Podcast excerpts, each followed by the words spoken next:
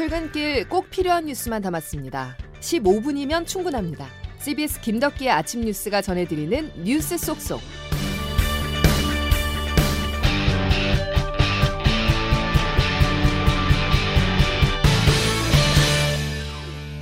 여러분 안녕하십니까? 12월 21일 김덕기 아침 뉴스입니다.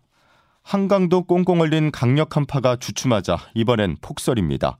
기온이 오르며 따뜻한 공기와 찬 공기가 중부지방에서 충돌하자 수도권을 중심으로 많은 눈이 내릴 거란 전망인데요. 출근길이 비상입니다. 서울시와 경기도는 비상 대응 체제에 들어갔습니다. 첫 소식 박종관 기자의 보도입니다. 오늘 새벽부터 서울과 인천, 경기 남서부 등 수도권을 중심으로 많은 눈이 내리고 있습니다. 새벽 4시 50분 대설주의보가 내려진 가운데 시간당 3cm가 넘는 폭설이 쏟아지는 곳도 있습니다. 예상 적설량은 5에서 10cm, 경기 북부는 15cm 이상의 마른 눈이 예상됩니다. 영하권의 기온 속에 출근 시간대 눈이 집중되면서 혼잡과 불편이 우려됩니다. 기상청은 내린 눈이 열어 도로가 미끄러운 곳이 많고 블랙 아이스로 불리는 살얼음이 나타나겠다며 주의를 당부했습니다. 박정민 기상청 예보 분석관입니다. 충청권 내륙과 남부 내륙에는 도로 살얼음이 발생할 가능성이 있습니다. 도로를 다니면서 눈에 보이지는 않지만 살얼음에 의해서 도로가 굉장히 미끄러울 수 있습니다. 정부는 대설 위기 경보를 관심에서 주의 단계로 올리고 중앙재난안전대책본부 1단계를 가동하고 있습니다. 한덕수 국무총리는 도로와 교량, 터널 등 위험 지역에 제설제를 사전 살포하고 대중교통을 관리하라고 주문했습니다. 서울시와 경기도도 비상근무 체제에 돌입했습니다. 서울시는 모든 가용 인력과 장비를 동원해 제설 작업에 나섰으며 자가용 이용을 자제하고 대중교통을 이용해달라고 당부했습니다.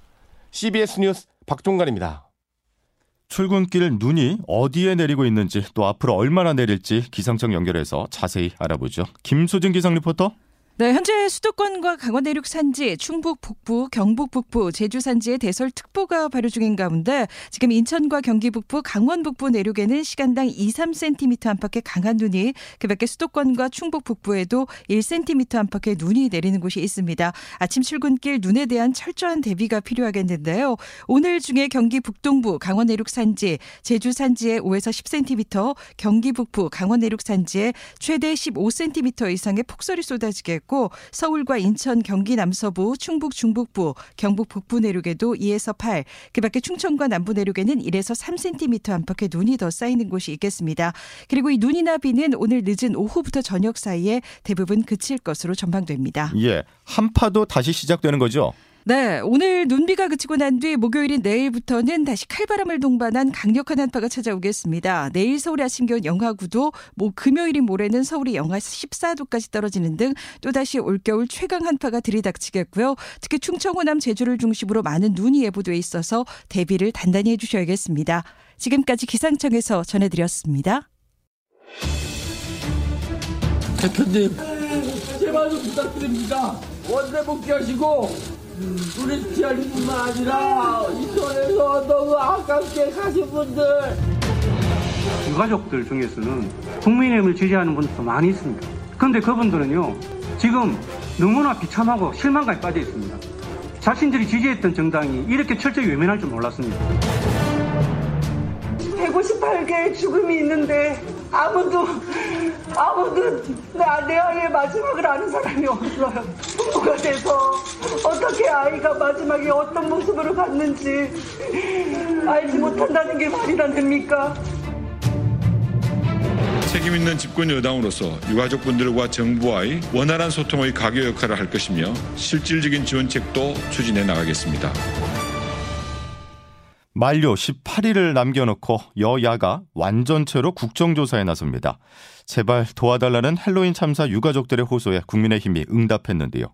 국정조사 특위는 오늘 이태원 파출소와 서울경찰청 등에서 첫 현장조사를 실시합니다. 황영찬 기자입니다.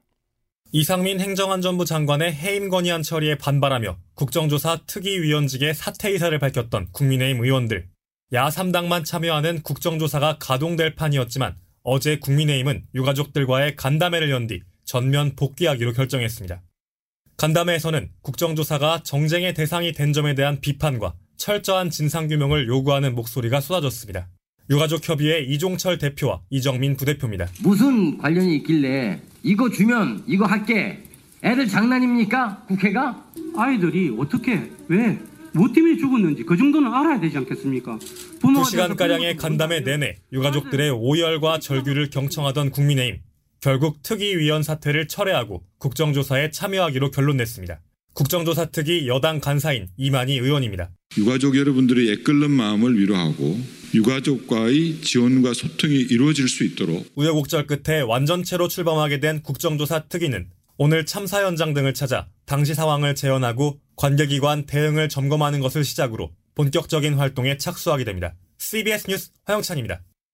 한 차례 영장이 기각된 이임재 전 용산 경찰서장 등 헬로윈 참사 주요 피의자 4명에 대해서 구속영장이 다시 청구됐습니다. 경찰청 특별수사본부는 업무상 과실치사상 공동정범 논리로 법원을 설득할 것으로 보이는데요. 이번 영장에 대한 법원 판단이 윗선 수사의 분수령이 될 전망입니다. 양승진 기자의 보도입니다.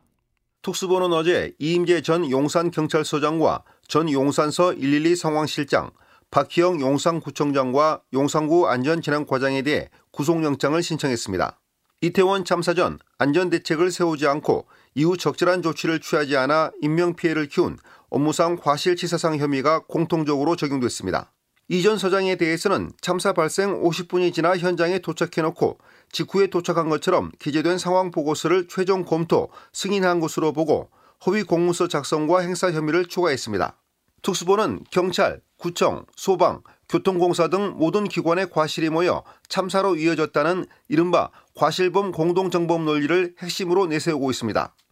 이전 서장 등에 대해 영장이 발부되면 특수본 수사의 정당성을 확보하는 것은 물론 본격적인 윗선 수사도 활기를 띨 것이란 전망이 나옵니다. 특수본은 보강 수사를 거쳐 소방과 서울교통공사 관계자에 대한 구속영장도 신청한다는 방침입니다. 한편 헬로윈 참사 당시 긴급 출동하는 닥터카에 탑승해 해당 차량의 현장 도착을 지연시켰다는 의혹을 받은 더불어민주당 신현영 의원은 국정조사 특위위원직을 사퇴했습니다. CBS 뉴스 양승일입니다. 성탄절 이제 며칠 남지 않았는데요. 성탄절이 좋은 건 성탄의 기쁨도 기쁨이지만 휴일이기 때문에 하루 쉴 수 있다는 점도 무시할 수가 없습니다. 자, 그런데 아쉽게도 올해 성탄절이 일요일이라 휴일의 혜택은 없습니다.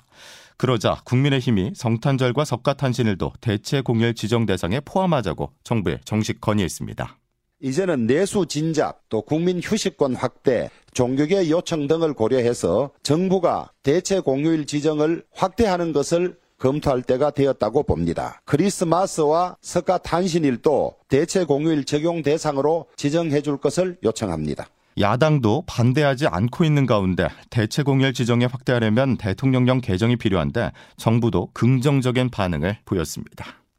상반기에는 경기가 많이 어려울 것으로 지금 예측한 만큼 이것이 침체로 가느냐 안 하냐는 그 보더라인에 지금 있다고 저희들이 예측하고 있습니다. 한은법 1조 1항에는 물가 안정이 명시되어 있습니다. 한국은행의 최우선 목표가 물가를 안정시키는 것이라는 뜻인데요. 이창용 한국은행 총재도 어제 기자간담회에서 이 점을 명확히 했습니다. 결국 추가 긴축을 예고한 것으로 기준금리 상승 흐름은 내년에도 이어지겠습니다. 박지환 기자가 보도합니다. 올 한해 우리 경제를 덮친 고물가 상황이 내년 상반기까지 이어질 수 있다는 부정적 전망이 나왔습니다.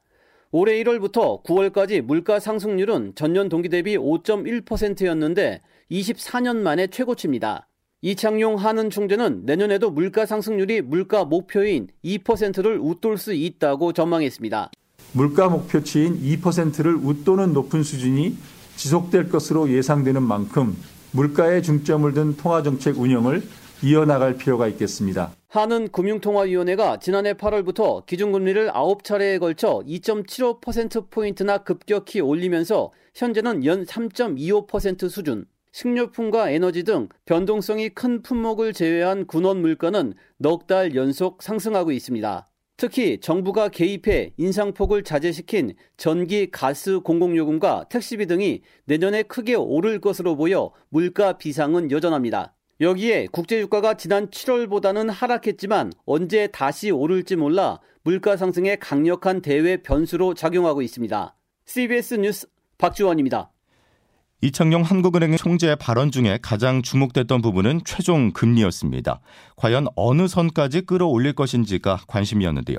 제시됐었던 3.5%는 언제든 바뀔 수 있다고 전하며 대외 변수를 언급했습니다. 나라 밖 사정에 따라서 금리가 영향을 받을 거란 말이 되겠죠. 자, 그래서 지금부터는 우리 경제에 영향을 미칠 변수들을 하나씩 짚어보겠습니다. 가장 먼저 북한 리스크입니다.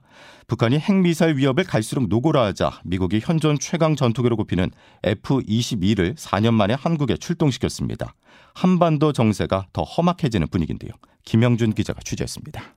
한국 전문가들은 북한의 ICBM에 대해 정상 각도로 쏴봐야 한다고 비판했습니다. 김여정은 담화를 통해 곧 해보면 될 일이고 곧 보면 알게 될 일이 아니겠는가 라며 실제 사거리 발사를 예고했습니다. 이러는 와중 현존 최강의 전투기라 불리는 F-22 스텔스 전투기가 군산 공군기지에 전개됐고 세계 최대의 폭격기 가운데 하나인 B-52H와 함께 제주도 서남쪽 바다에서 연합훈련을 벌였습니다.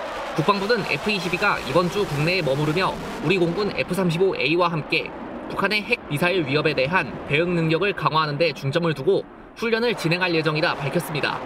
둘 모두 스텔스 전투기인 만큼 북한의 미사일 공격 징후가 있을 때 이를 탐지해 선제 타격하는 킬체인의 핵심 전력 중 하나입니다.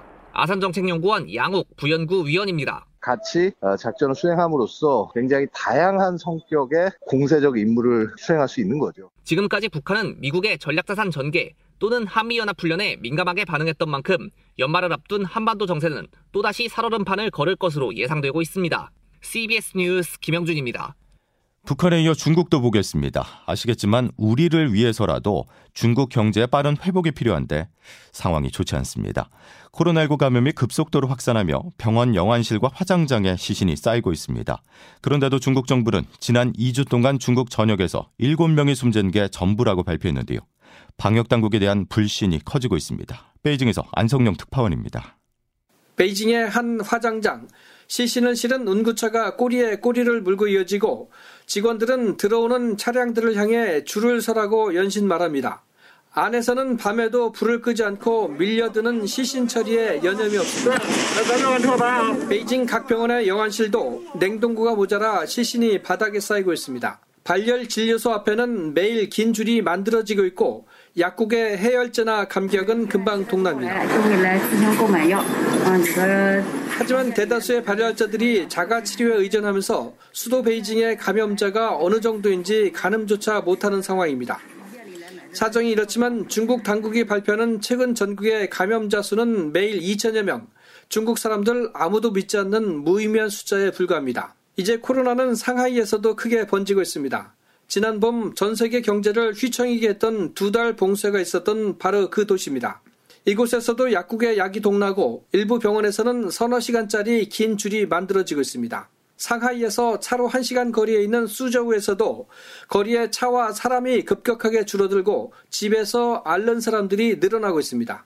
베이징에서 CBS 뉴스 안성료입니다. 어제 아시아 금융시장이 출렁이었습니다. 일본의 갑작스러운 발표 때문이었는데요. 초저금리를 유지하던 일본 은행이 돌연 기준금리 인상에 나섰습니다. 지난 10년간 이어온 확장적 금융정책인 아베노믹스와 결별에 들어갔다는 평가입니다. 보도에 장성주 기자입니다. 일본 중앙은행인 일본은행이 어제 장기 국채금리 변동폭을 기존 플러스 마이너스 0.25%에서 플러스 마이너스 0.5%로 확대했습니다. 정책금리는 마이너스 0.1%를 유지했지만 시장은 일본이 사실상 기준금리를 인상한 것과 같은 효과라고 분석했습니다. 그동안 전 세계가 치솟는 물가를 잡기 위해 공격적으로 기준금리를 인상한 것과 달리 일본은 경기가 회복되지 않았다며 선진국 중 유일하게 마이너스 금리를 고수했습니다. 하지만 지난 10월 소비자 물가는 1년 전보다 3.6% 오르며 40년 만에 가장 높은 상승률을 기록했고 엔달러 환율도 1990년 이후 처음으로 150엔을 돌파하는 등 경제적 압박이 커지자 이런 결정을 내린 것으로 보입니다. 프로도 하루이코 일본은행 총재는 금리 인상이나 긴축 정책으로 전환하지 않았다고 선을 그었지만 니케이 지수는 전날보다 2.5% 급락했고 엔달러 환율은 130엔대로 강세를 보였습니다. 원달러 환율은 1,300원 아래로 내려가며 4개월 만에 최저치를 기록했습니다. 4일 연속 하락했던 뉴욕 증시는 강달러 현상이 누그러지자 S&P 500 지수 0.1%등 소폭 상승하며 조금 전 장을 마쳤습니다. CBS 뉴스 장성주입니다. 오늘도 재난 문자로 마무리를 하겠습니다. 수도권과 중부 지방에 많은 눈이 예상되는데요. 눈이 그친 뒤 급격한 기온 하강이 예상돼 가정에서는 난방 관리와 수도 계량기 동파에 유의하시기 바랍니다. 또 눈이 얼어서 도로 살얼음이 우려됩니다. 운전 시에는 안전거리 유지와 감속 운행을 하셔야겠습니다. 보행 시에는 미끄럼 사고와 고드름 등 낙하물에 의한 사고도 유의하시기 바랍니다. 수요일 김덕희 아침 뉴스는 여기까지입니다. 내일 다시 뵙죠. 고맙습니다.